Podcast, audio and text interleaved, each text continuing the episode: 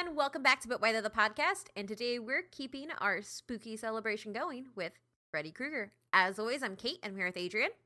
Hey, how's it going? And Matt. Hello. And we're here with the extra wholesome, extra spooky Alex. I'm here to talk about murder in teens. Not wrong.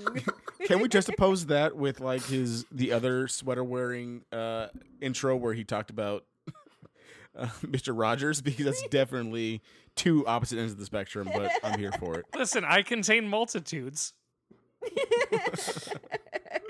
So, Alex, for those who have not listened to the podcast that much and may have missed the fact that you're kind of an unofficial co-host, but an official October co-host, why don't you tell people where you're from and why you're qualified to talk about Freddy Krueger? Yeah, so I work for Friday dot com as the assignments editor. It is a genre and horror news and review site. I'm just a big, big fan of the genre, of horror, of spooky things. And uh, yeah, that's kind of my qualification. Just like, I love spooky stuff, and so I'm here. I'm not going to lie. All I keep thinking now with these intros is, Alex, get your guy who can do both. One who can build you up and then cut you down. Oh my God. Yeah. Is that one me? One could tell you how great your day is about to be, and the other one who could stab you while you're running down the street. Like, that's Alex. That's that's. I'm all about it. For reference, please listen to our Mister Rogers Matters episode. It will give you all the context you need.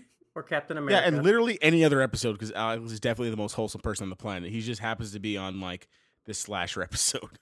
It it happens, and you know. We also did our first slasher episode and our second slasher episode. Apparently, yeah, I have a very specific brand and it's very weird.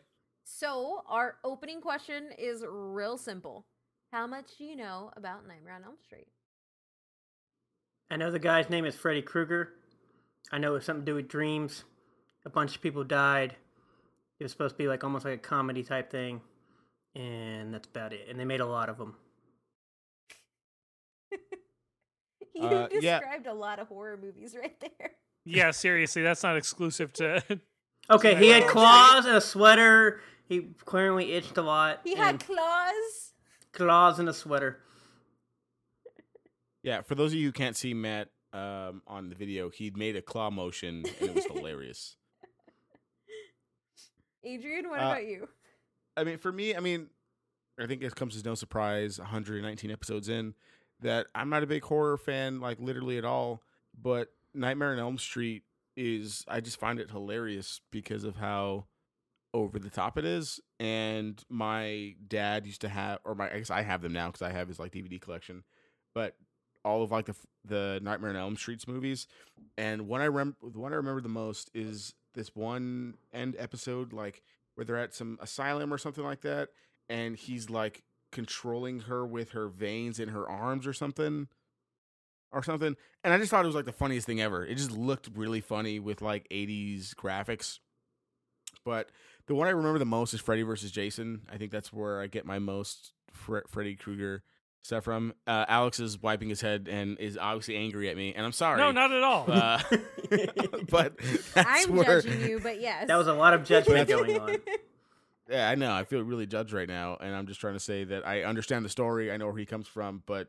I find his movies funnier than I do scary, so I can watch them mm-hmm. and like get drunk and like laugh at them. That makes sense. Yeah, no, that's completely accurate. Um, yeah. So I love night. I like. I love the Nightmare on Elm Street series. It's real good, bad. There are real, real highs. There are real, real lows. Uh, and uh. It's probably heretical, but I think that New Nightmare is the best sequel ever made to a film.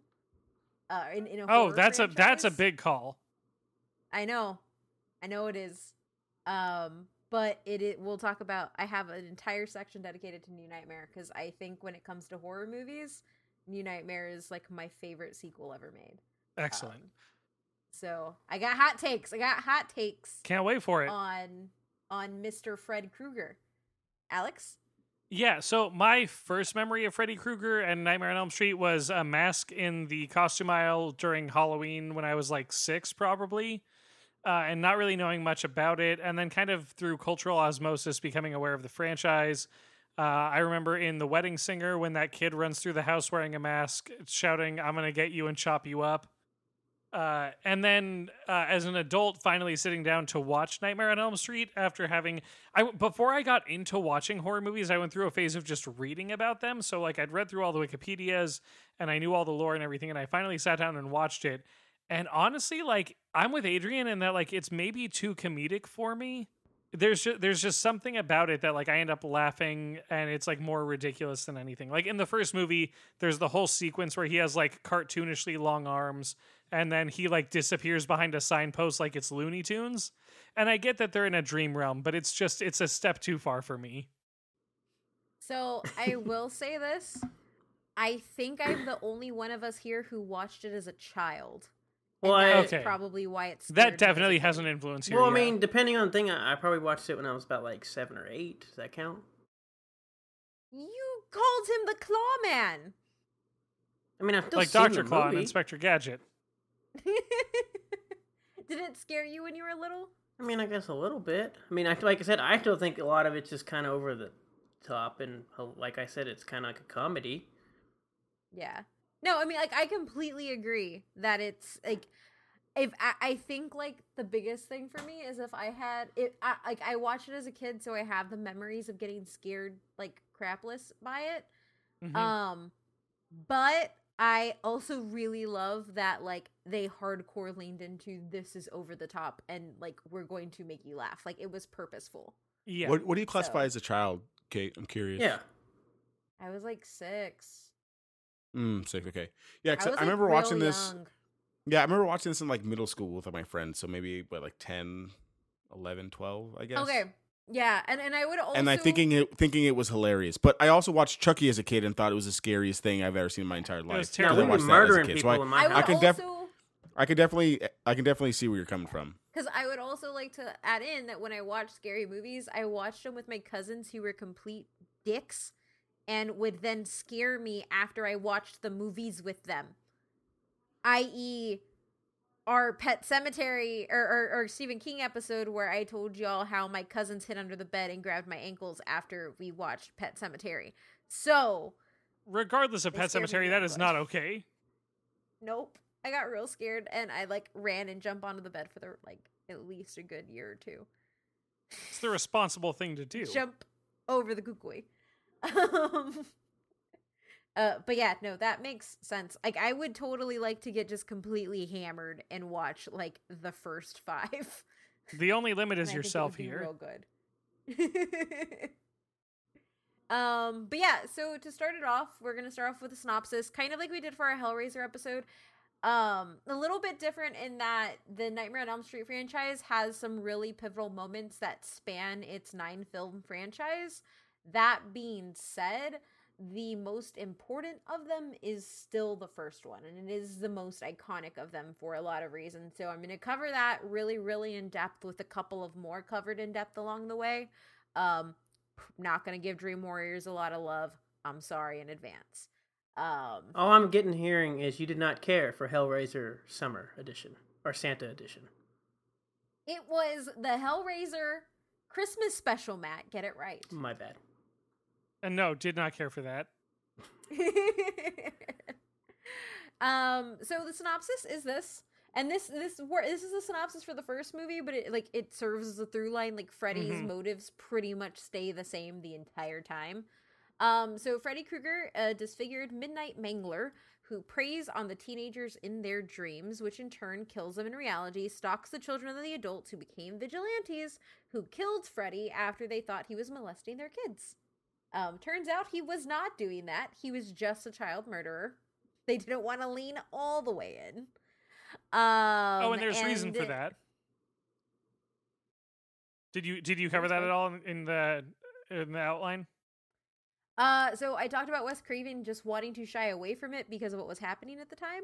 Oh yeah, that's that's uh, basically it. The original script, it was that he was a pedophile, and then like there yep. was like an actual too close to home news story, and he was like, "Ooh, never mind, let's not." Yep. um. Uh, which uh, in the remake they said, "Nope, Mister Craven, we're changing it back." They went hard into it in the remake, and I did not care oh, for it. It's real bad.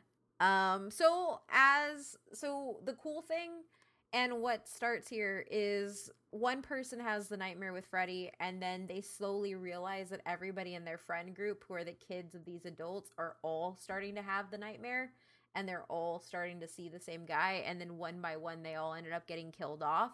And so Nancy begins investigating why this is happening, and then it ultimately leads to her realizing the dark secret that her parents have been keeping, and she ends up unraveling what happened. But you ultimately end up with her and Glenn, played by Johnny Depp, um, try like getting really, really close, and then it leading up to Glenn having the most iconic death in horror in my mind. Yeah. Um, uh, blood fountain, uh, and leads to Nancy Nancy facing off against Freddy, and uh, the the crux of this was Freddy thrived on people believing in him, and she turns her back on him. And essentially says, or she says something to akin to, um, I take back all the power that I've given you.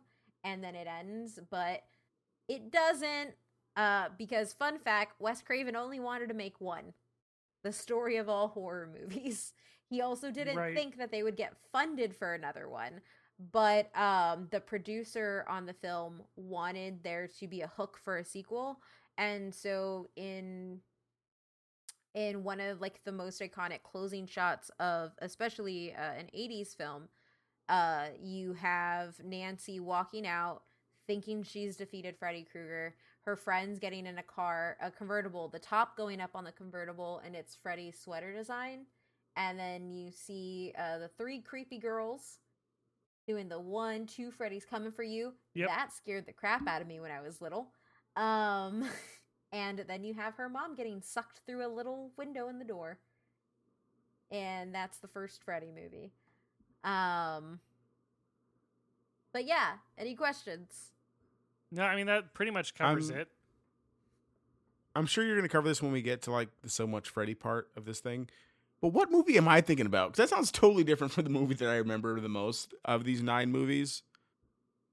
The Where asylum like, one is Dream Warrior. So in Dream the one Warriors, that she said we weren't going to talk about. The one that yeah, cover. It's not good. My bad. Yeah, uh, I think Dream Warriors. He, is good job, Adrian, giving all the coverage we're going to get. Pissed on by a dog and coming back to life that way. That actually happens in a movie.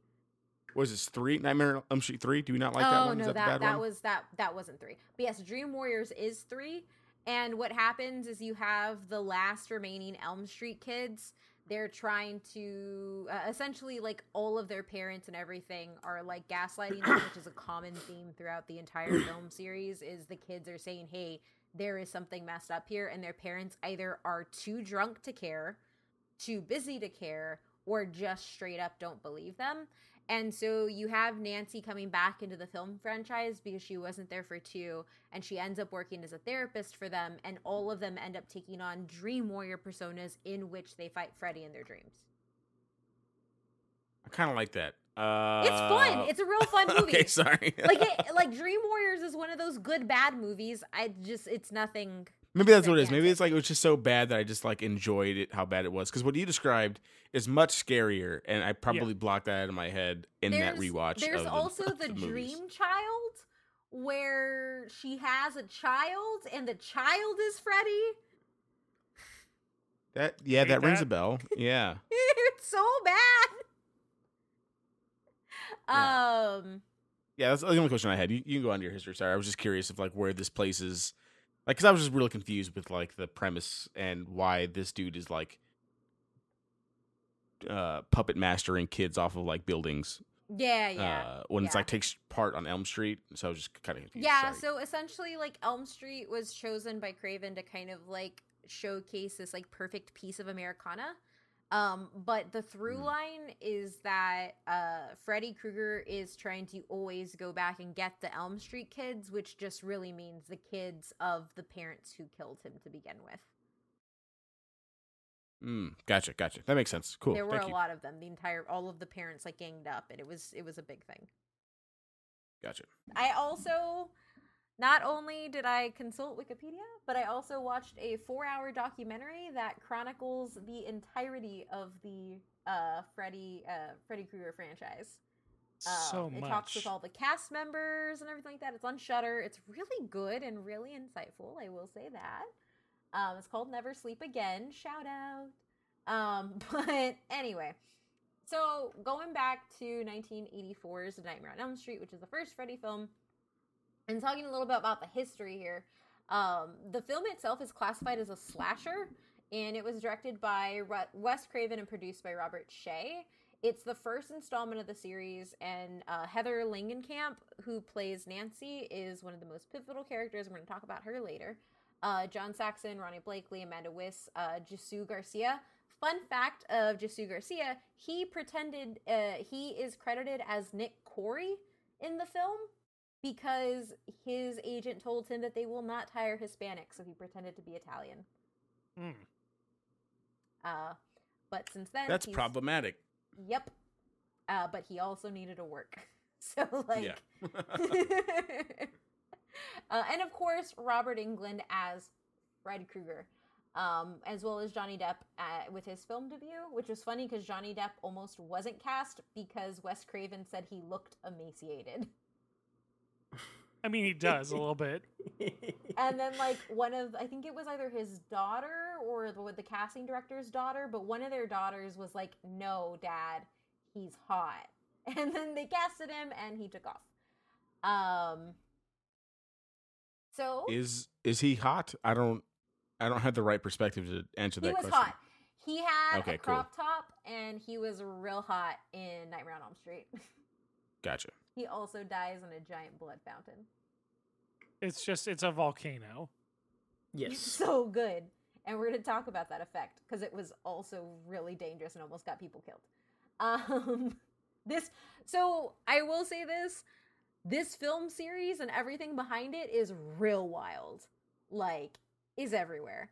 Um, so, uh, A Nightmare on Elm Street contains a lot of bio- bi- biographical elements from Wes Craven's childhood. The basis of the film was inspired by several newspaper articles that were printed in the Los Angeles Times in the nineteen seventies about South, e- South Asian refugees who, after fleeing to the United States because of the war and genocide in Laos, Cambodia, and Vietnam, suffered disturbing nightmares, and so they refused to sleep. Some of the men ended up dying in their sleep soon after, and medical authorities called the phenomenon Asian death syndrome. The condition afflicted men between the ages of nineteen and fifty-seven and believed to be sudden unexplained death syndrome or uh, Brugada syndrome or both. Um, so in the documentary Never Sleep Again, they have footage of Wes Craven explaining how ultimately he took one specific death where the parents were trying to get this young this uh, this young guy to they gave him sleeping pills routinely to help him sleep.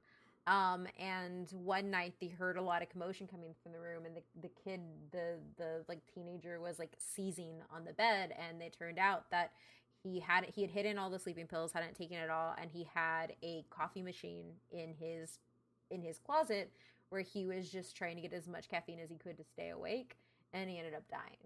Um, and so that was what he used as the basis to kind of build the idea of essentially like being too scared to sleep, and then ultimately like bringing Freddy into it as the kind of method of keeping mm-hmm. it alive. And it's also one of the reasons why like.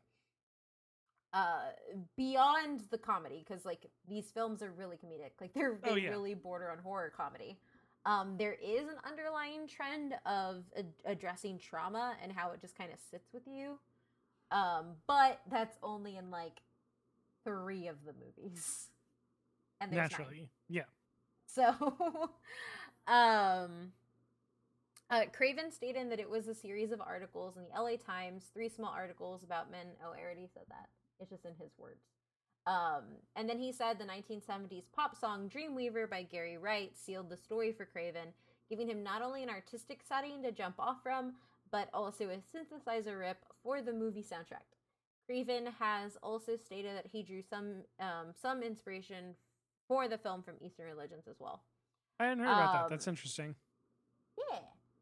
Um, just like with Hellraiser, the censors had a frickin' field day with uh with Nightmare on Elm Street because there's a lot of blood. Hold on, hold on, hold on. So we weren't from oh, Hellraiser. I, was... We, I was like, we weren't from Hellraiser. The blood didn't matter. It was the sex. Oh. It was the yes, spanking. It was the sex. Yeah, it was the spanking, yes. Not the knife play. Yes. Adrian, you should go listen to our Hellraiser episode. It's a it's a Please do. Between Christmas episodes and spanking, I'm just real confused on how that episode went. We all given are. Given the Hellraiser pictures that I've seen. Yeah, um so uh quick down and dirty about Hellraiser. Heh heh. Uh the first movie's real good. The other nine are real bad. Real real bad. And it's everywhere. And the first movie, which is extremely has extreme graphic violence, was the, the censors, the M P A A looked at it and said, "This is too much," and did not tell them what to change.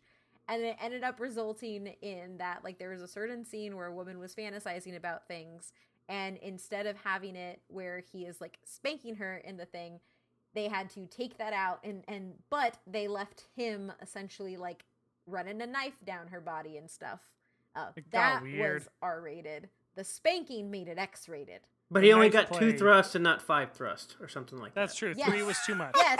Yes, he could only do three thrusts. Yeah, that sounds like the Key and Peele skit. like, it really does. Unsportsmanlike like conduct. Yeah, that's, what, that's yep. exactly what that sounds like. They're like, nope. It's real bad. They're like, they're waiting, they're waiting for the fifth thrust. And then they throw the flag. Yeah. Yes. Yep. Uh, so... Going with the trend of the M P A A not knowing what the hell they're doing, uh, the M P A A, when they got A Nightmare on Elm Street, they it required two cuts for them to get down to an R rating. The theatrical version was released with an R rating with and thirteen seconds of cuts. In the U K, the film was released theatrically on home video uncut, and the Australian theatrical release was edited to an M rating. But the V H S home video was released uncut in nineteen eighty-five with an Australian R rating. And the uncut version would not see a U S release until nineteen ninety-six. And um, now it would all just be V O D. Yeah, pretty much. Yeah, seriously. Uh, yeah, but, none, of that, none of that makes sense. Yeah. Um, 'cause I'm, I'm thinking back to Matt and I's recording for our Patreon uh a review of Airplane, hashtag plug for our Patreon because we review movies. Uh, Airplane came out like nineteen eighty, and it what was P G, and it blew my mind that it was P G because like there's literal naked people in that movie, and people are literally hanging themselves. But there's some, but this one like is pushed to art. I don't know. It's super crazy. So fun fact that eighties is a, such a weird time for. For ratings of so, movies. Fun fact that I learned from when I actually said this episode last week of Alex informed me that P G thirteen did not exist until nineteen eighty-six. Yeah, I think we talked about that a little bit, right? Like we're like, well, there's no so like either either you're good or you're bad. Yeah. But like where where's the line here? Random boobies in your movie, uh people nuns hanging themselves, P G, spanking, killing kids in their dreams are. Yes. Yep. eighties, weird time. Which apparently uh, I was remembered, so and I realized that Jaws is also P G. Also, like, no, please don't. uh, so, uh, fun fact about uh, the Nightmare on Elm Street franchise. Coming, so essentially, what happened is when you have the seven, when you have Halloween in the seventies, that started the big revolt of uh, essentially like the critics. And a lot of like parent organizations saying that like horror is bad and it's going to cause violence. And so because A Nightmare on Elm Street was so focused on teenagers and like told from the teen perspective and actually had them doing more than just getting killed, like in uh, like in Halloween and stuff, ultimately it led to a lot of people discussing like, okay, it's rated R and you're saying that kids aren't going to see this, but this film is this film is made for that audience. Um, which led into this whole debate as to whether or not horror will make kids kill people. Um, which is mm. why a lot of horror movies end up getting rated a lot harder than other films at the time. You didn't know um, movies make people kill people. Yeah. Um, anyway, so there are nine, wait, one, two, three, four, five. Yes, nine films in total. Uh, you have A Nightmare on Elm Street, including the remake. Okay. So you have A Nightmare on Elm Street, nineteen eighty-four. You have A Nightmare on Elm Street two, Freddy's Revenge. A Nightmare on Elm Street three, Dream Warriors. A Nightmare on Elm the Street best four. One, the best one. A Nightmare on Elm Street four, Dream Master. A Nightmare on Elm Street five, The Dream Child, what Freddy's terrible Dead, names. The Final Freddy's Dead, The Final Nightmare, Wes Craven's New Nightmare, which that is like the most important film in the franchise outside of the first one. It's because that deeply is, meta. That is, it, it not only is it deeply meta, but it is the first time that Wes Craven comes back to actually write and direct it within the Freddy Krueger universe. Oh, I didn't know that. That's interesting. I mean, I guess it makes sense given the whole he only wanted one. Yeah. And so he did the screenplay for a couple of the other ones, but this is the one that he writes, directs, and has complete control over. Nice. Uh, then you have Freddy versus Jason. Uh, also really, really good. I can't believe this movie came out in two thousand three. I remember this, and I kept thinking, like, oh, this got to be an old movie. Well, technically, I guess two thousand three is almost like seventeen years old, but still, like, wow. So I remember loving this movie when it first came out. I don't love it anymore because it's really out there. Don't you don't you badmouth the director of Fearless, okay? I know, Ronnie. Um, fun fact about Freddy and versus Jason: everybody on the cast and crew is still really mad that uh, Kelly Rowland uses a homophobic slur uh, right before she gets killed because they didn't write it in the script, but they didn't have time to change it. She ad-libbed that? Yeah. Oh, yeah. And so in the Never Sleep Again documentary, everybody from the film that they talk to, so like the writer, the director, like mm-hmm. all of them are still really pissed about that because that there was no way insane. that they could redo it. And so like essentially they had different cuts, but when it went to the studio, the studio chose that one. And when they pushed back on it to redo it, they didn't have time. And so that's what made it into the final film, and a lot of them really hate it because it mars the film for a lot of them, especially because um, what we'll cover a little bit later is A Nightmare on Elm Street also has the first male Scream Queen, and it also is credited for being uh, one of the cornerstones in queer horror with the second film. So, yeah. Gosh, that's crazy. Fun fact, fun I didn't fact realize about that. that. Uh, and then we have the completely awful Nightmare on Elm Street twenty ten. Yeah. Man, I didn't realize that that was almost a decade ago.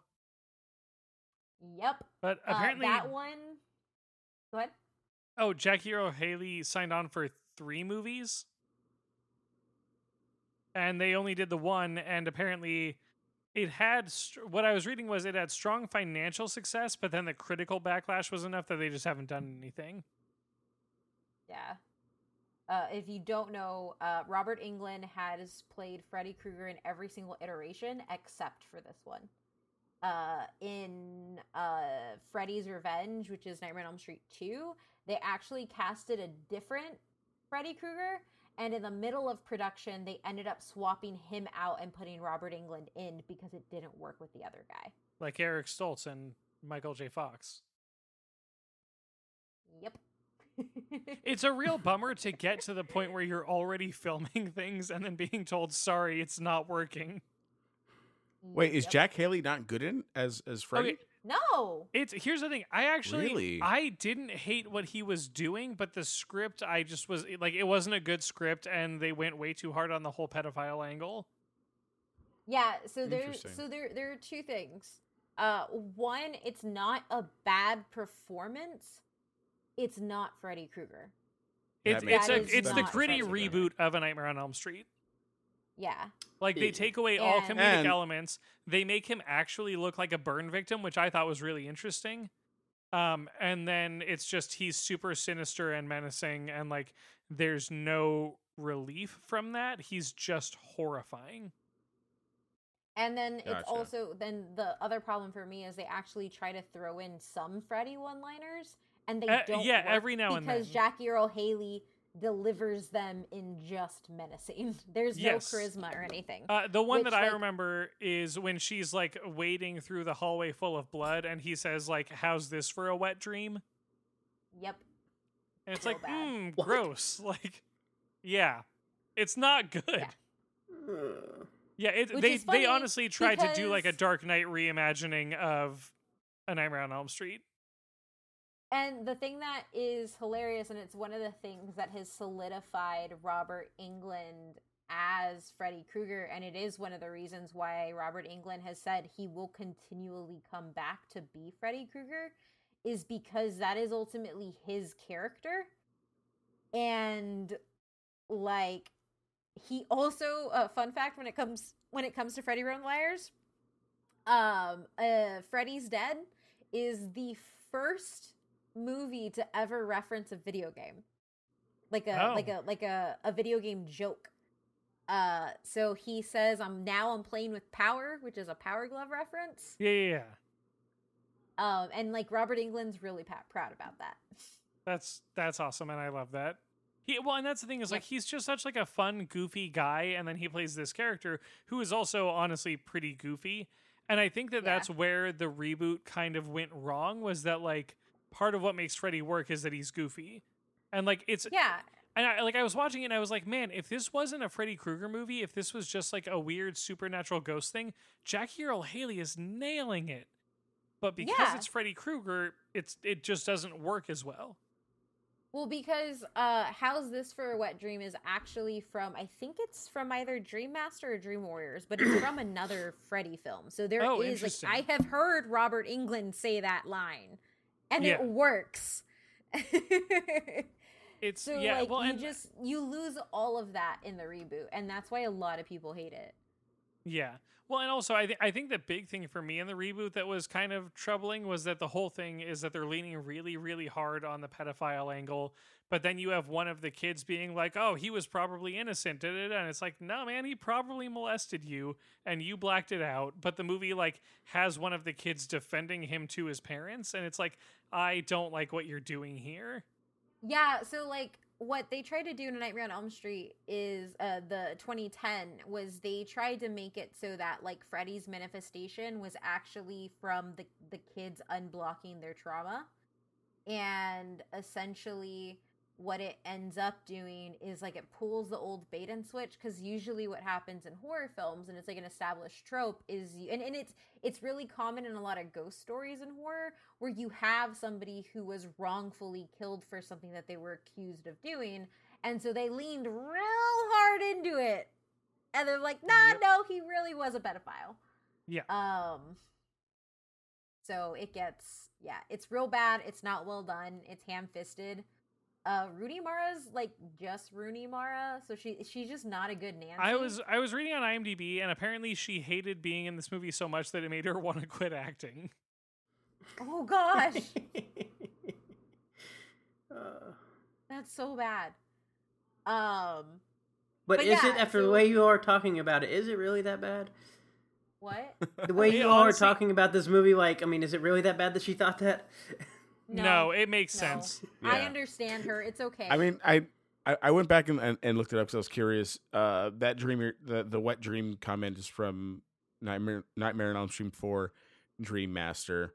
Um, and as another shameless plug, I'm only able to know that Jack Haley was the other person and the other wet dream joke because Kate did a really good job of like putting the uh, nine movies on this show notes.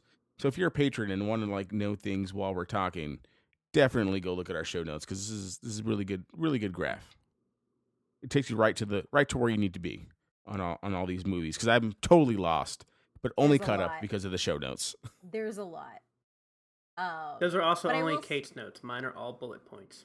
Yeah. Yes. Yeah, Mine definitely. Yeah, this is definitely a Kate thing. Kate definitely, definitely has the, the links to everything.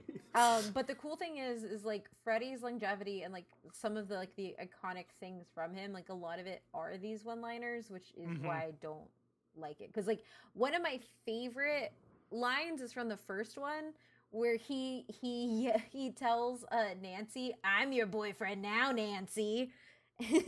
Oh yeah, and then his tongue comes through the phone. The um, tongue phone is one of the worst things. I'll I'll have to send so you a picture good. later though. Um, I don't remember if I have the tongue phone, but somebody bought me vintage. Uh, one of the other writers of Friday, vintage Nightmare on Elm Street like stickers, and I think tongue phone might be one of them. Oh, I love tongue phone. Tongue phone's good. Um, and then he also says, "This is God." Um, in, oh in yeah, the first one as well. Um, he's he's okay, more that's actually less that's a point in, in the remake one. That I actually liked is there because there is a scene where like he's chasing a kid through the dream and the kid says something like, oh my God, and he just says, no God, just me. And it was like, yeah. oh, that works. Like, that was a good line, and Jackie Earle Haley nailed it. Oh, yeah, that one was good. Oh, and then, of course, there's Welcome to Primetime, the amount of times bitch. that he employs that word in the fran... Like, I know that Rick and Morty eventually just turned it into a joke, and maybe that's more what I'm thinking of. But, like, Robert Englund is...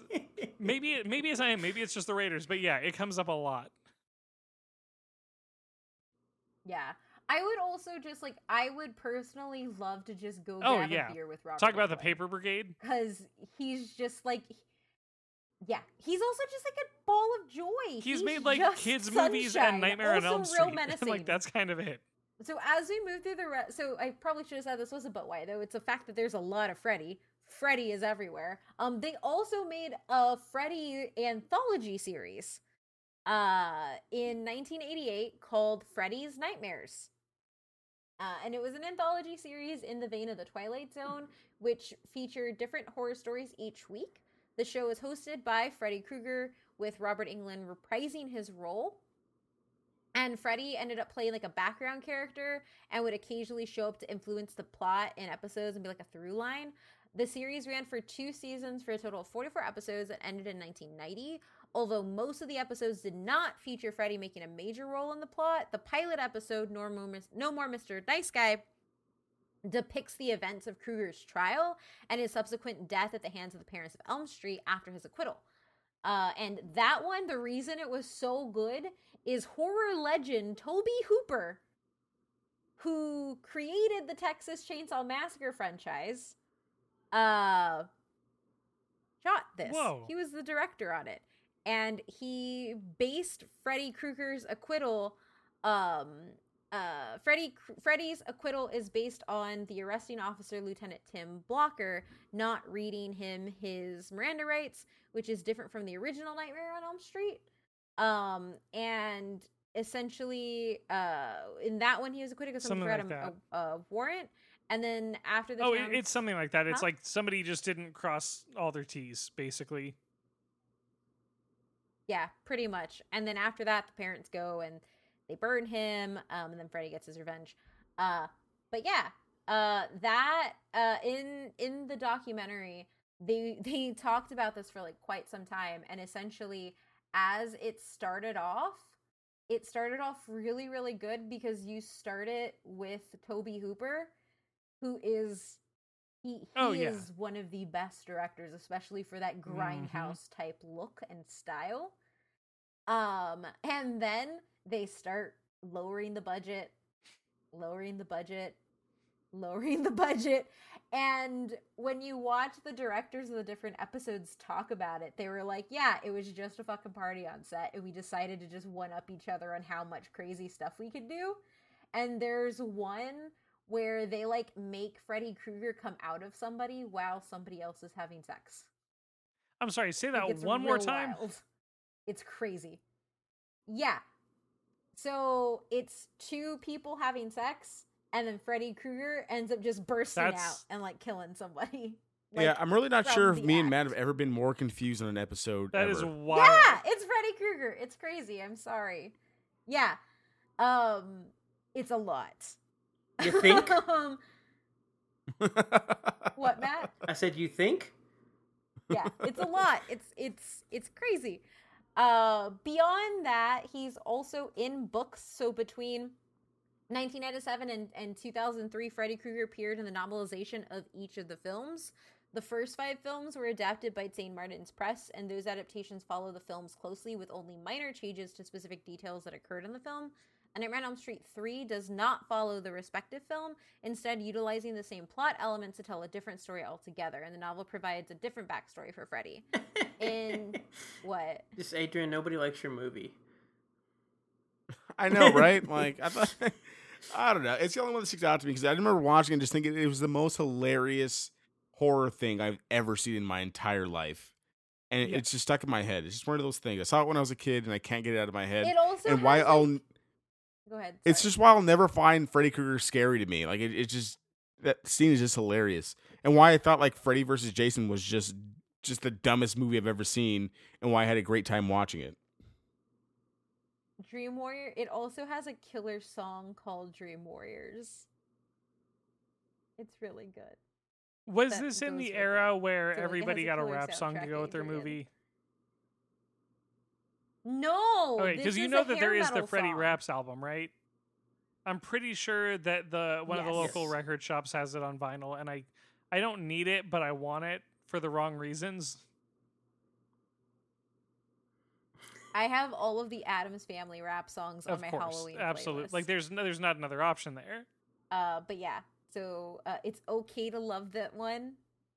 Uh, Adrian, it has sick hair metal hair metal songs. Um, I'm I'm listening to it as we speak. It's it's real good. I really like it. This is also one of the this is also the first film in the franchise where they actually get diverse in their casting. Took them well. a minute. Um, I can see that, yeah. Uh, but yeah, so in nineteen eighty-two, they released adaptation. Uh, Abdo and Daughters ended up releasing another set of adaptations of their own for the first six films. Um, they were written by Bob Italia, and each one was under one hundred pages and followed the film's plot.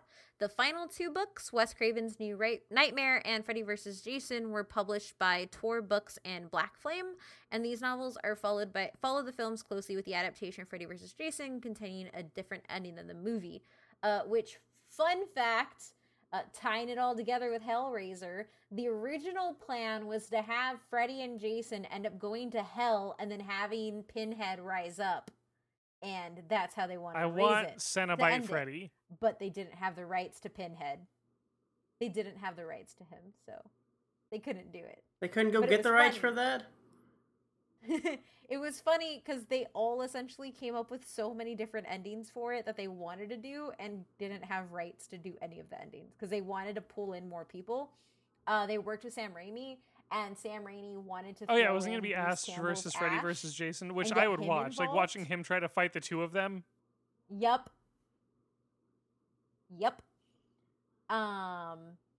Yeah, and then of course, like any good horror franchise that has gone on way too long, there are comic books, and the popularity of the film also led to creation of several comic book series published by companies such as Marvel Comics, Innovation Comics, Trident Comics, Avatar Press, and most recently, Wildstorm.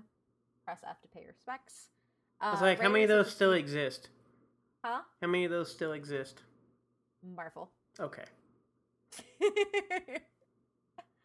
uh, and there have been con- uh, there have been crossovers with other franchises, such as Freddy versus. Jason versus. Ash, The Nightmare Warriors, which is what people wanted to make. So I don't know, man. We keep referencing Nightmare Warriors. Just saying. It keeps coming up. um. So the next but why though is just Freddy himself. A lot of people may not think of it, but Freddy was really, really unique to the time period of the slasher. Uh, so, on Freddy's nature, Craven stated that, in a sense, Freddy stands for the worst parenthood and adulthood, a dirty old man, the nasty father, and the adult who wants their children to die rather than help them prosper. He's the boogeyman and the worst fear for children, the adult that's out to get them. He's a very primal figure, sort of like Kronos devouring his children, that evil, twisted, perverted father figure that wants to destroy and is able to get them at their most vulnerable moment, which is when they're asleep. Uh, so, like, that is what the basis for Freddy is. It's supposed to be real scary. Um, but, ultimately, Craven strove to make Krueger different from the rest of the horror film film horror film villains of the era. Uh, all of the villains at the time were all in masks, and they mm-hmm. all didn't talk.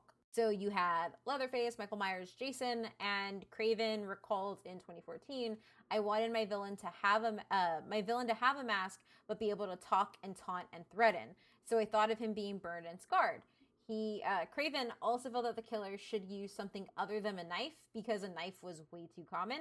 So and from from Craven, so I thought, how about a glove with steak knives? Well, the, the only thing less common than a knife I is gave the five idea knives. To her. um, I like how they're explicitly so, steak knives, though. Yes.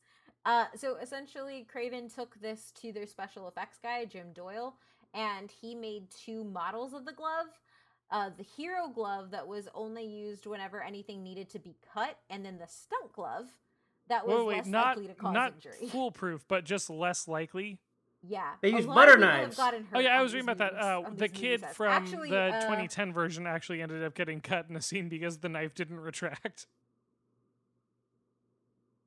Yeah, in, uh, I believe it is the second movie, they had a giant Freddy prop that they had made super, super big because they were doing a close-up of, like, okay. something coming out of somebody, I believe.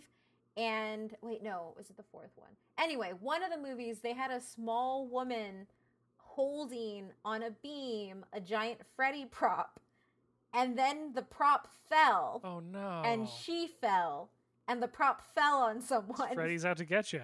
It was re- there's a lot of issues on this film, but all of those stem from like the entire Nightmare on film, Nightmare on Elm Street franchise. Even when they suck, went all out when it came to practical effects. Um, like, all the time. To the detriment of the people working on it a lot of the time. So at the time, Craven had considered a sickle to be a weapon of choice for the killer. But then as he got to the third, fourth area of the script, uh, they ended up just finally deciding all right. on the glove. Which was a really good choice because that's probably one of the it most really iconic is. Also, I want to say real Freddy. quick. The the whole thing about, I imagined, you know, everyone had masks, so I imagined him as being scarred and burned. I feel like the original look for Freddy Krueger looks like someone who has only had a burn victim described to them, but has never actually seen one. Yes. Yes. And then when you see him in New Nightmare, the only bad thing about New Nightmare is he looks like his action mm-hmm. figure, so he's like super smooth. Yeah, and then you get to the twenty ten remake, weird. and he actually looks like a burn victim, and it's just really weird and not what you expect Freddy to look like. Yep. Um, but yeah, uh, so uh, the other thing about Freddy that makes him not necessarily unique, but they use it for symbolism when you start looking into the film and you actually do uh, media sun- media studies. Uh, Freddy exclusively attacks teenagers, and his actions have been interpreted as symbolic of the often traumatic experiences of adolescence. Uh, Nancy herself is, like, like the archetypal teenager, experiences social anxiety, and her relationship with her parents becomes strained. Nancy also just has really terrible parents. Like, her mother is an alcoholic, and she's like, Mom, I'm being chased by somebody. Why are the doors locked? And her mom is drunk on the couch, leans up and goes, it's locked, it's Playing locked, and then passes out herself. again. It's not a one-player game. Yes. So sexuality is also present throughout all of the films. Uh, including Freudian images, and almost exclusively, dis- and they're almost exclusively displayed in threatening or mysterious context. Uh, essentially, like Tina's death visually looks like a rape. Freddy's mm-hmm. glove between Nancy- Nancy's leg in the bathtub. Uh, in Nightmare two, Freddy actually puts his claw in Jesse's mouth. Nope. Um. Yep, it is all real sexual all the time. Uh, they lean in hard. Uh, so ultimately, Wes Craven has explained that the notion of the original screenplay was that, um, and to quote, that the sins of the parents are visited upon the children, but the fact that each child is not necessarily stuck with their lot is still there. Um, and then ultimately, Robert Englund, who plays Freddy, observes that in Nightmare, and this is from Robert Englund, Uh, quote, in Nightmare, all the adults are damaged. They're alcoholic, they're on pills, they're not around. Um, and then uh, he adds, the adolescents have to wade through that, and Heather is the last girl standing. She lives, she defeats Freddy. And then uh, this was in an interview, and then Langen- Langenkamp, who is who play Heather, Heather Langenkamp, who plays Nancy in the first movie, uh, ends up agreeing, saying Nightmare is a feminist movie. But I look at it more as hmm. a youth power film because yeah. it's about kids overcoming the sins of the parents and then ultimately being able to stand up for themselves and understand that they're not crazy. There is actually a man trying I to do like that. Their dreams. Um, so those are some of the more uh, like deeper takes on the film. Uh, and that's also why it kind of uh, stuck around for a long time. Uh, Freddy is one of the most iconic horror villains. Freddy is also the reason that this film works. Freddy, Freddy's image, uh, in the first film, they didn't lean into putting Freddy on everything. Every subsequent film, they did. Freddy's face was everywhere, and it sold tickets, like, a lot. Um, this leads us to our, our next but why, though, is New Line Cinema, who essentially rose to becoming one of the most prolific, like, indie film, indie film distribution country, uh, companies, uh, led by Bob Shaye. They led to essentially empower filmmakers all of the time, um, and and essentially all of the money that that the franchise from Nightmare on Film Street did. Or not, I keep Nightmare, Nightmare on Film Street's the name of another website. Um, it is that I really like. Uh, Nightmare on Elm Street did was it allowed New Line Cinema to make more indie films. So when people talk about New Line Cinema, which is now gone, dead, it's it doesn't exist anymore, uh, New Line Cinema was the house that Freddy mm-hmm. built. Because on the backs of those eight movies, because uh, the, the ninth movie isn't made by them, you have almost all of New Line Cinema's re- revenue, and it's a very big thing to think of when the first film that New Line, one of the first films that New Line Cinema bought distribution rights for was uh, John Waters' oh, okay. uh, Pink Flamingos, uh, which Wait, is... wait, wait, wait. What? Wait, wait, Kate. Are you saying that we wouldn't have Lord of the Rings without Freddy Krueger? In the nineties? Yes. That is... Yep. That is a fantastic, but why though? It is the That's house great. That Freddy built. Every time it, it was going to close, his money just... So it's it's like Jordan Peele and Blumhouse. Rush Hour, Shazam, Mister Deeds. That's that's fantastic. That's a huge but why, though. I, all the other stuff you said is fantastic, right? But like it building an entire yeah. cinema that's given us such great movies that wouldn't be here without this just ridiculous horror movie that you've just described for the last fifty minutes. Freddy Krueger awesome. Is a mess. Wait, we haven't even really gone into like, the lore of it and how yeah, he made like awesome. A deal with dream demons and all that stuff. It goes off the rails later on. So the next but why though is like essentially we all have bad dreams. One of the reasons that Freddy works really well as a villain is because there is no way to escape him, and as he continually shows in every freaking movie, there's no way to kill him. He just keeps coming back. So, so I'd like to point out here, you all called me crazy because you sided with the killer, but you are now stating there was no way to kill him in your dreams, and the only way to get out of here alive is to probably join him in the first part. Like, no, he still kills you. He doesn't let anybody live, Matt. That's fine. Uh, the funny thing is, or the cool thing about Freddy versus. Jason is they made sure at the end to have Freddy's head wink after Jason decapitates him. Um, because essentially what happens is the kids realize that Jason can pull Freddy out, so then they get Jason to pull Freddy out of their dreams after Freddy was using Jason to make the kids scared of him so that he could get power and micronaps somehow. That. Wait, is this one micronaps? Or is the micro micronaps is the micronapping new one, right? is a big is part micronaps... of the remake. Okay, that's what it is. Yeah, I don't wow. remember micronapping in, in one of the best Freddy movies That's ever. Just Batman. Yeah, That's all I know micronaps from is Batman. No. um, but yeah, so we all have bad dreams. And uh, ultimately, critics and film historians state that the film's premise, pres- premise is the struggle to define the distinction between dreams and reality, manifested by the lives and dreams of the teens in the film. And...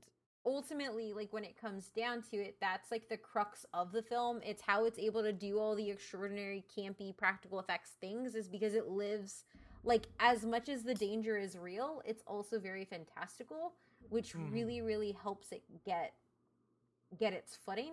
Um, and then when we do talk about Dream Warriors, uh, Dream Warriors is actually the best example of what the film tries to do as teen-focused. In that, it, like I said earlier, it's a whole bunch of kids put into, like, a mental asylum uh, because they're crazy because of Freddy, and nobody believes them, and they have to fight him off. Yeah. Um. As, as like as much as, like, I've given this franchise its craziness, and if you listen to this podcast, this is, like, literally why I don't watch scary movies, because I have just messed up dreams that don't allow me to sleep, and I sleep bad as it is. When I watch scary movies, it just, That's like, just a problem you prevents me from sleeping, so... Yeah, right. So, like, even though the irony of, like, this dude killing people in his dreams, I just find it hilarious. Like, I, Freddy doesn't Freddy doesn't come to my dreams, but it's it's a real problem for me. And why I don't watch scary movies is because of the premise of Freddy Krueger, which is ironic, I think. But yeah, ultimately, like, the premise of having somebody just stalk you in your oh, dreams yeah. is real scary. Um, and it was in the first film, and I know a lot of people don't think about it because it is so comedic, like comedic, and we think that. Um, there is a scene in the hallway where a girl, uh, the first girl to die in the in the movie, is in a body bag, and she's standing upright, and there's blood everywhere. It's awful. It's a terrifying scene because it's it's terrifying. Like, that scene still looks scary now. Like, it is probably the only scene in the first Nightmare on Elm Street film that holds up as being actually scary. Um, and when they talk to the actress, she said a lot of the, like, the writhing in the body bag was because she would get claustrophobic oh, that's even worse. and scared in it because there's no zipper on the inside. Yeah, that's so much worse. Yeah. So she was like, yeah, every time I went into that, to do it, I would have to trust that the people on the outside would get me out, and it messed with my head. Filmmaking. Yeah. Yep. But they didn't starve their actors yes, like the Blair Witch. It is a step up from the Blair Witch.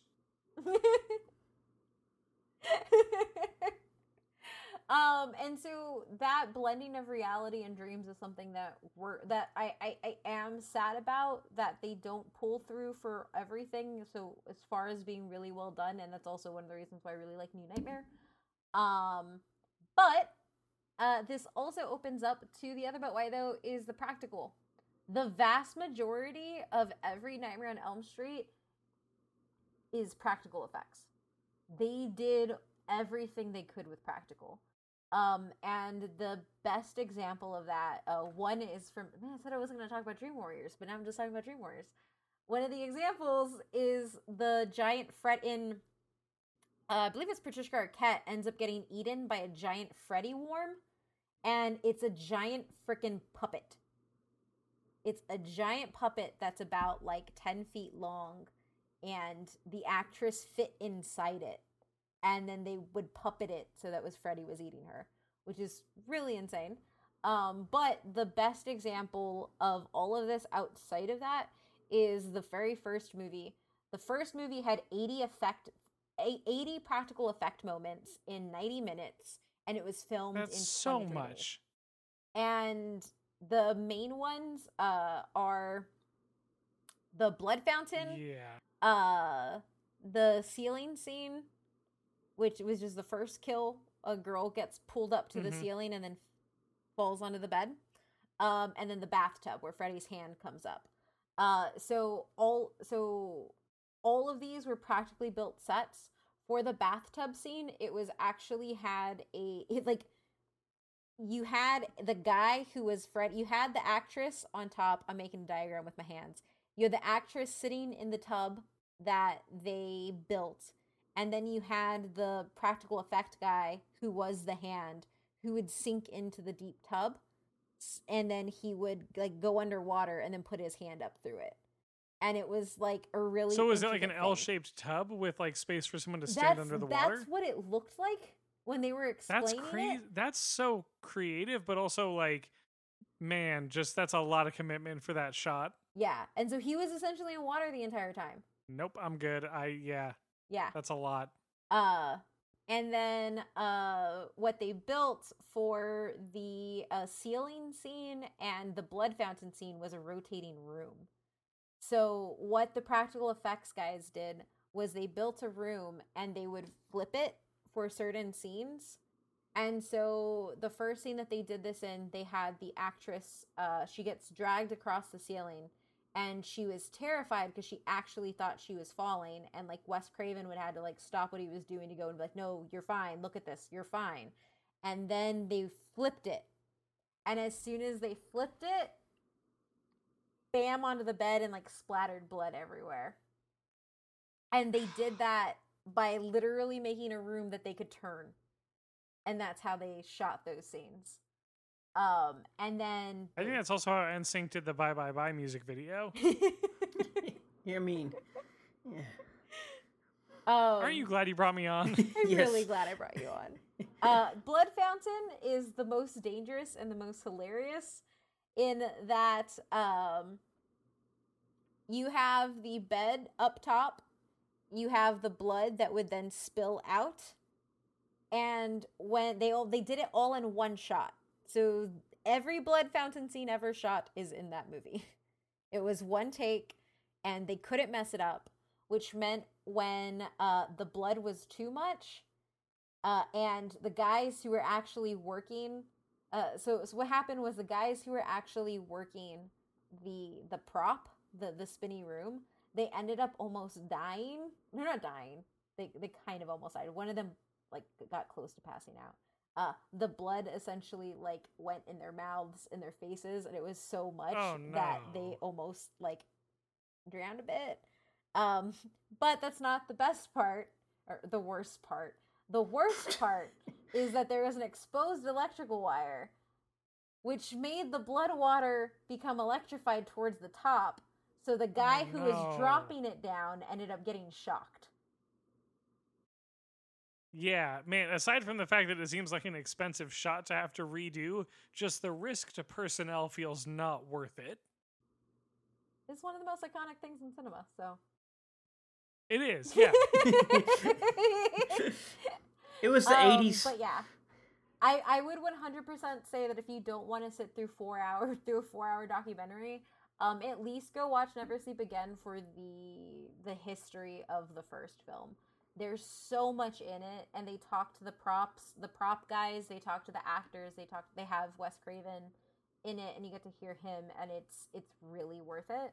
Um, but yeah, that's just the first film. That's not even counting all of the other, uh, not counting the last one, eight, not seven films mm-hmm. that also have a lot of practical. Um, so. The next two, but why those I'm going to focus on two films uh, that I think are two of the largest points in the franchise. Um, and the first is that um, Nightmare on Elm Street two, Freddy's Revenge, is a queer horror staple now. Um, obviously, I'm not queer. I can't speak from that perspective. Um, but at Fantastic Fest, uh, I got to listen to Mark Patton, who was the star of Nightmare two, uh, talk about his experience making it, the fallout from the film itself, and also got to see um, him talk with queer horror fans on how that film has become formative for them and their identities as horror fans. And, like, this is now a film that gets shown at midnight screenings and it has drag queens opening it. And, like, it's a film that, like, has been, that when it came out mm-hmm. was hated by critics and all that stuff. And now it's loved, like, deeply, deeply oh, yeah. loved. Um, and so Nightmare two, uh, you have Mark Patton, who stars as Jesse Walsh. Uh, he's also known as the very first Scream Queen, and in all honesty, I think he's the only male final, like, he's the only final boy. That I can think of, yeah. I mean, I guess maybe Ash? Kinda. But not really, like... And then me? um, I have a hat that says Final Boy, I can claim that. I endorse it. Um, and so the premise of the film is that Jesse Walsh moves with his family into the home of the lone survivor from a series of attacks by a dream-stalking monster, Freddy Krueger. There, Jesse is bedeviled by nightmares and inexplic- in- inexplicably violent impulses. It turns out Freddy needs a host body to carry out his gruesome vendetta against the youth of Springwood, Ohio, which is where Elm Street is. While Freddy gains influence, Jesse and his girlfriend, Lisa, race against the clock to figure out what's going on. Um, the important thing and one of the largest things about this film is that through the entirety of it, like, Freddy is literally coming out of Jesse, and Jesse is having to struggle with this identity and having to struggle with letting it come out. And so a queer reading of the film is very much that this is coping with your identity as somebody within the L G B T uh, plus community who is struggling with their sexual identities. And that is what it has become. Um, that being said, the director, David uh, Chaskin, or Chaskin, um, was a real terrible person about whether or not this film had queer undertones or even overtones. Uh, initially, when the film came out, um, The Advocate, which is, I think it's like one of the longest running uh, gay magazines, said that this was the gayest horror film ever made. Um, and given that this was in the eighties and it was right before the AIDS crisis, um, you ended up with this film being maligned, and because the director did not want to get thrown into that pile, he essentially scapegoated the film star, Mark Patton. And this was Mark Patton's like first big break into Hollywood, and it was also like this ruined his career because the director essentially blamed everything on him. And at the time, Mark Patton wasn't out yet. And the director essentially said that the movie was a gay movie because they casted the wrong guy and the actor was too gay to play straight. Um, and so he put it on everything, despite this movie having a script that has a gym teacher, teacher getting tied up with his arms up and Freddy killing him by slapping his ass with a towel. It was Mark Patton's fault, according to Dave Chaskin, not the fact that, that is... they actually have them go to a gay bar. What? Yeah. And it's funny because it, it's not, I mean, it's not funny overall, but when you watch the, uh, when you watch the documentary and you have the entire crew talking about it, one of the guys straight up says, "I didn't realize we were making a gay film. Oh my God, I was so stupid." I mean, yeah, like, and also, again, going back to the whole idea that he blamed the actor saying, well, he was too gay to play it straight. It's just like, him being gay does not affect the fact that you wrote a scene where a man is, like, towel snapped to death. Yep.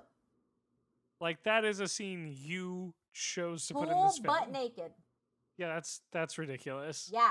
Um, the worst thing, as soon as Chaskin or Chaskin saw that he could make money off of branding it as one of the first queer horror films, he started doing that. And then all of a sudden, it was gay from the start.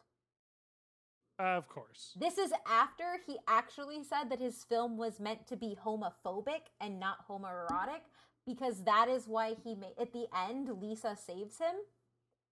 And so, like, he's saved by a woman, and so he was like, it was supposed to be this. You were supposed to think it was gay, but it was supposed to be a homophobic movie. Like, that is an actual quote from the director, who is now trying to take credit for doing this after ruining Mark Patton's career. Like, it's real bad, and that man is real gross. So Mark Patton has claimed that the film's gay subtext was com- increasingly emphasized throughout the script's rewrites as proje- as production progressed. Um, he told BuzzFeed in twenty sixteen, "It just became undeniable. I'm lying in bed, and I am a pieta, and candles are dripping, and they're bending like phalluses, and white wax is dripping all over the place." And then uh, Mark Patton says, "It's like I'm the center of a bukkake video." He's not wrong. Uh, when you watch... When you watch this film, it is sexual. This is also the film where Freddy Krueger puts one of his knives in in his mouth. Um, Robert Englund has, since since anybody ever asked him about it, Robert Englund has always seen this film as being that way. He's never said it wasn't. Uh, Interesting. Yeah. Uh, because Robert Englund said that, like, one of the things Freddy does is consistently, like, use sex. And so he saw it as no different than uh, with Jesse than with Nancy. Um, and so Patton has explained that he felt betrayed by the filmmakers since he knew the filmmakers were war- aware that he was gay, even though he was closeted in the public. And they had considerable leverage over him in having him perform a role that, combined with his performance as a gay teen in Come Back to the Five and Dime, Jimmy Dean, Jimmy Dean the year before, Uh, led to him being typecasted as gay, and the role called attention to what he was trying to avoid and would have forestalled him getting any significant roles in the nineteen eighties. Um, one of the reasons I got to hear Mark Patton talk about this was because there's a new docu- documentary called Scream Queen, My Nightmare on Elm Street, where it's just about his life and his his struggle with this and how he kind of like rebuilt himself after this. Um, and he explained in that documentary that after Nightmare on Elm Street two, his publicist came in and said, "You're never going to work again. You can't play mm. straight." And he just, he ended up quitting and he left, and he was like, you, he was, he ended up going to go live in Mexico, like off the grid, essentially. And he only resurfaced when they reached out to him for the Never Sleep, Never Sleep Again documentary. Um, and so in particular, Patton himself blames Chaskin, who says, Uh, who who he says claimed the subtext arose from how Patton, Patton played the part, and saying, "I love when he uses the word subtext. Did you actually go to a freshman English course in high school? This is not subtext." Which, if you watch it, it's not. It's very overt. Um, nobody ever affected, and uh, uh, Patton explains, "Nobody ever affected my confidence. The boys that threw rocks at me, nobody, but this man did." Uh, Chaskin, as I said, denied for years that there was any gay subtext in the screenplay. Instead, at one point, he ended up telling a reporter that Patton was simply too gay for the part, as I explained earlier. Um, and essentially, the emotional film of the stress just led Patton to leaving. Um, and Englund has been one of the main proponents for the film's queer reading. Uh, there's a quote from Robert Englund where he talks about Freddy being bisexual, and that like this film was an exploration of that sexuality, and he's mm. never shied away from it. Um, and then now you've had like, there was this really ugly history to what happened in this film and how Patton was treated, but it was, like, we went to a drag show. Like, Matt and I were, as a, were at a drag show in the middle of Fantastic Fest that was celebrating Mark Patton's birthday. And they came out with a with a, with a cake that was Freddy Krueger's head. That's delightful. It was, like, it was great. And it was one of those moments. And in, in, in Mark Patton's documentary, um, Scream Queen, you get, like, they purposely talk to, like, queer scholars and uh, queer fans, and they talk about how this film affected them when they watched it, and how this was one of their gateways into horror, and how it was one of the ways that they looked to horror because they saw it as a place for them. So as much as Chaskin is a terrible person, there's a legacy that this film has left that that exceeds him and really lies on Patton. And so like Patton is really loved in the horror community now. Um, hmm. Also, really big fun fact, as much as critics hated this movie, the studio only expected this movie to do seventy percent more than, or seventy percent more than the first one, which was ten percent more than what sequels were doing. It ended up doing one hundred fifty percent more in revenue than the first Freddy Krueger movie. Nice. nice. Yeah, talk about taking it back, right? Like, seriously. That might be one of the take it, taking it back to, you know, the under un, under marginalized communities in that way, right? If you went to a drag show in twenty nineteen and they still were celebrating this, that's crazy, right? Yeah, that's that's like incredible reach and legacy. Yeah, and it was it was just it was really beautiful to see. Like, I'm not a part of that community, but I like. For me, horror has been something where, like, weird kids liked horror, and I, like, being othered, it was what I went to, and a lot of the times, like, that's what the stories are, so I've found a home in mm-hmm. horror, and so getting to be at Fantastic Fest and listening to them tell their stories and their experience with horror, it was, it was really amazing. That sounds really cool. So, uh, yeah. Uh, I don't know if the documentary has a distribution date yet, but I would definitely, if you're listening to this, you're a Nightmare on Elm Street fan, um, I would go check that out uh, when it drops. Um, or just go watch Never Sleep Again, because Mark Patton's in it and he talks about all this too. Um, or stop sleeping, start drinking coffee. Yes. And then have your own Nightmare on Elm Street. Micro naps. Um, My last but why, though, is really just a personal favorite that I had to touch on. Um, Wes Craven is known for jump-starting meta-horror. I don't care if you at me with the Jason six or whatever, where they have Jason cards. That's not the start of it. Wes Craven is, and a lot of people reference Scream. But the true start of Wes Craven's fascination with meta-horror is Wes Craven's New Nightmare. Um, if you don't know what this film is, it's pretty bonkers. So Wes Craven's New Nightmare is the seventh film in the franchise, and it essentially is a Freddy Krueger film that has Freddy at the end and entirely is focused on Heather Langenkamp, who plays Heather Langenkamp, who played it's Nancy. So, it's so ridiculous as a concept, but it works. And it, it's it's a film, like, to put it, like, I'm trying to explain it in a way that's, like, easy to understand. It's like they used all of the original actors, came back from the first Nightmare on Elm Street movie, and played themselves. They live in a world where everybody knows about Freddy Krueger, and they talk about it. And Freddy Krueger is a reality in that the Nightmare on Elm Street film series is a reality. Wes Craven shows up as himself writing the script for the next Nightmare on Elm Street movie in New Nightmare. That's a lot. It's a lot to take in. It is so much. But one of the things that New Nightmare does that is beautiful and probably one of the best moments for me as a fan of A Nightmare on Elm Street, of, of the series, is that Heather Langenkamp is on a talk show, and all of a sudden then they bring out Freddy Krueger, which is Robert Englund in full Freddy getup, and the entire audience loses it.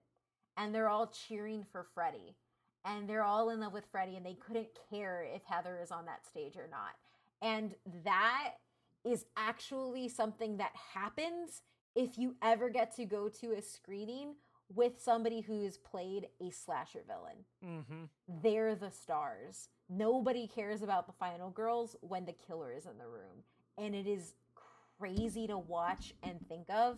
And so far as I know, that was actually based on a real experience that Heather Langenkamp had at a screening of Nightmare on Elm Street, where Robert Englund came in unexpectedly and ended up pretty much stealing the show. I mean, I, I kind of get it. Like, I think that it, it definitely sucks uh, for her and, and for people in that position, but I can see why people would gravitate toward, like, you're the guy. Like, this is what I'm excited about. Um, but it also is kind of concerning because it's like, that's not the person you're supposed to identify with or be rooting for. Yep. Um, in the film, essentially what happens is, like, Freddy ends up, like, thriving on all of this, and he's looking for belief again to kind of, like, bring him back to life. And it's done through her son, Dylan, who is, like, it's not Dream Child, but it's a little Dream Child-y. Okay. In that he, like, haunt, so, like, He, Freddy Krueger ends up haunting all of them and slowly starting to manifest in the world, and the person most sensitive to it is Dylan, which is Heather Langenkamp's kid. Um, and so she has to, like, save Dylan because Dylan is the one who is experiencing everything that Nancy was experiencing. It's real weird. Um... But it's also real cool. It is my favorite horror sequel. Um, it's real meta. It's a lot. And it all circles back around to the fact that this is the second time that Wes Craven is control is in control of his property. And he knocks it out of a park. And I, I don't think that this film gets the uh, respect that it deserves for what it did as a commentary on the slasher genre even before Scream. For sure. Uh, and it's sitting at a seventy-eight percent on Rotten Tomatoes. What year did that come out? That came out in I mean, nineteen ninety-four. nineteen ninety-four. Okay, that's about what I was thinking. Yeah. It's real good. Um, it was made on eight million dollars and ended up making twenty. That's not bad. That's impressive.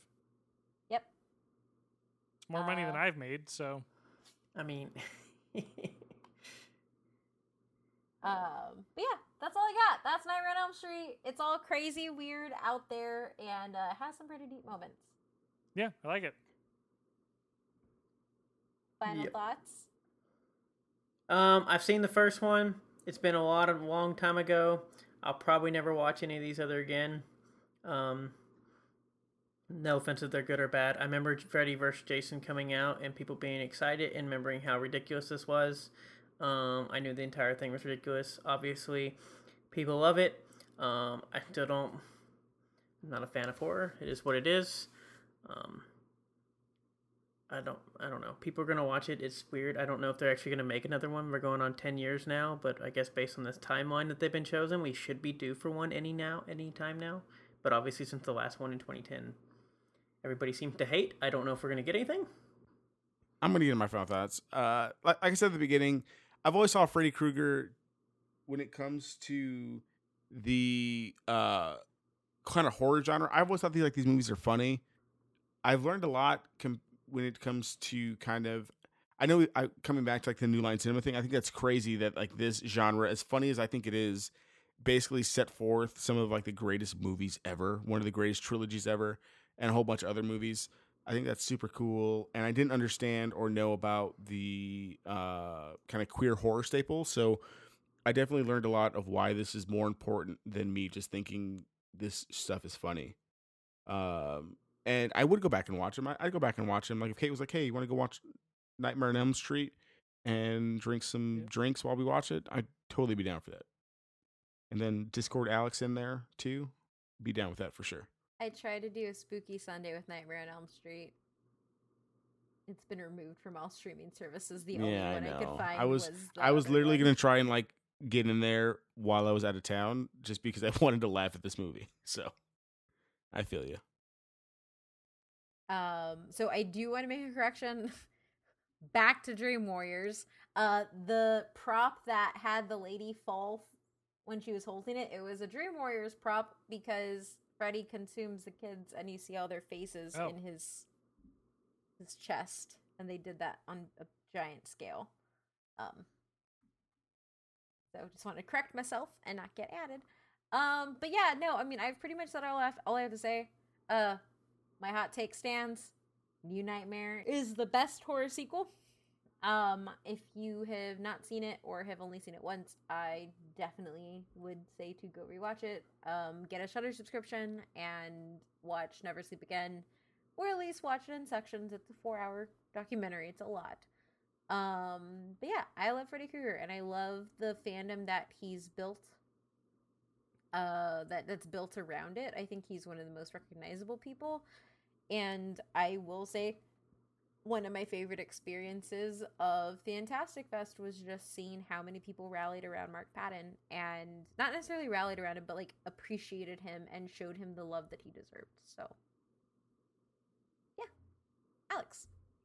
Yeah, I think A Nightmare on Elm Street matters kind of in a similar capacity to how the Addams Family matters, in that it kind of functions as a gateway for people to get into the genre. I think not just on a personal level, but just in a in a, an industry level, the eighties slashers, for better or for worse, were kind of what made what made horror more mainstream. This genre that for decades was just seen as being crude and perverse was suddenly something that people were lining up to see and and were really actively engaging with. And I think that Freddy played a big part in that just by being such a large personality and having Robert Englund give such an iconic performance to it. Uh, so I think it it matters in that capacity that it normalized the genre, which is a genre that I will always advocate for as a way for us to engage with deeper or more uncomfortable or harder truths.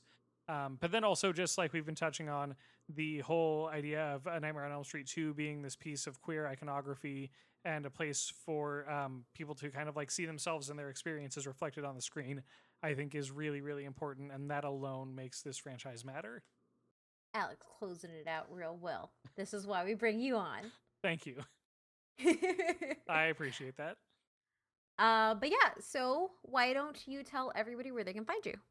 Yes, you can find me on Twitter at MostAlwaysAlex. You can find me on Friday dot com doing genre and horror news and reviews. And you can find me on Game Boys, which is a co-op gaming podcast that I do with two of my friends. Boop. Awesome. Uh, and you can find the podcast at But Why Their P C on Twitter and everything else. Twitter is where we're most active. You can also, if you want to see my awesome and super detailed notes, you can subscribe to us on Patreon for a dollar. Um, love us a little more. You can give us a little bit more and get access to exclusive episodes where we review films. Um, a lot of them are bad. Uh, so it's fun. Matt and I reviewed a silent film. It went exactly as you can expect. Um... And uh, that is at patreon.com slash butwhythepc. And you can find me on Twitter at Oh My Myth Randier. Adrian? You can find me on Twitter at superreese ninety-three, S U P E R R U I Z ninety-three. Matt? I'm going to go burn some sweaters.